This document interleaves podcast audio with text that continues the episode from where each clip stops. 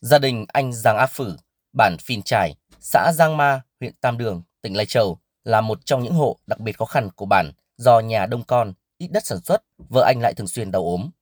Nhằm chia sẻ khó khăn với gia đình, Quỹ vì người nghèo của Ủy ban Mặt trận Tổ quốc Việt Nam huyện đã hỗ trợ 30 triệu đồng để xây nhà, giúp gia đình có điều kiện an cư để lạc nghiệp. Anh Phử cho biết, trước Tết Nguyên đán, tuy mới hoàn thiện phần thô, nhưng cả nhà vẫn vào ở để đón Tết.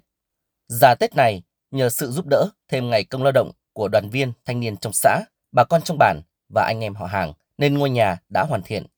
Căn nhà cấp 4, rộng khoảng 100 mét vuông này, thực sự là mơ ước của gia đình từ nhiều năm nay. Mấy năm trước thì ở một cái nhà là bé bé thì là mình ở không thoáng cái gì.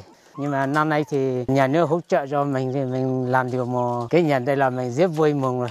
Rất cảm ơn nhà nước với lại cán bộ xã nữa, cán bộ huyện.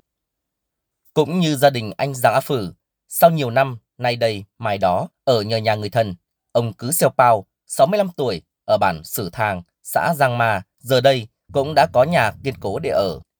Niềm vui ngập tràn trên khuôn mặt của ông, người thân, họ hàng và bà con hàng xóm trong những ngày nhận bàn giao nhà mới. Ông cứ xeo pao hồ hởi nói. À, mình chuyển từ bên kia vào đây chả có nhà ở. Thế ở nhờ nhà con cháu mười mấy năm đây rồi. Thế nhà nước bảo là tạo điều kiện cho một cái nhà.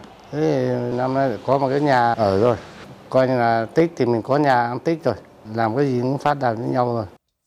Để cuộc vận động ủng hộ Quỹ vì người nghèo có sức lan tỏa trong cộng đồng, Ủy ban Mặt trận Tổ quốc huyện Tam Đường đã phối hợp với các ban, ngành, đoàn thể, các xã, thị trấn huy động nhiều nguồn lực xã hội hóa như làm tốt công tác tuyên truyền, vận động các cơ quan đơn vị, doanh nghiệp, các tầng lớp nhân dân trên địa bàn cùng chung tay góp sức giúp đỡ các hộ nghèo vươn lên trong cuộc sống.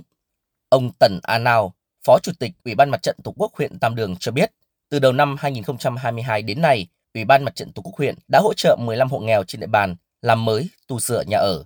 Trong đó, có 7 ngôi nhà được trích từ quỹ vì người nghèo của tỉnh với tổng trị giá 350 triệu đồng. 8 ngôi nhà được trích từ quỹ vì người nghèo của huyện trị giá 220 triệu đồng. Quá trình làm nhà, các gia đình cũng nhận được sự quan tâm, giúp đỡ của chính quyền địa phương, anh em trong gia đình và bà con hàng xóm về kinh phí, ngày công lao động nên nhà hoàn thành cũng khang trang hơn.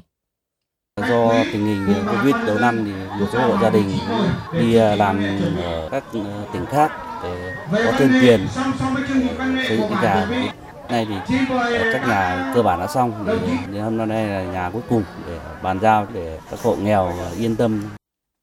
Những ngôi nhà nghĩa tình thực sự là món quà ý nghĩa với các hộ nghèo ở vùng sâu, vùng xa, tỉnh biên giới Lai Châu, giúp họ có thêm niềm vui, hạnh phúc và động lực để yên tâm lao động, sản xuất vươn lên thoát nghèo bền vững.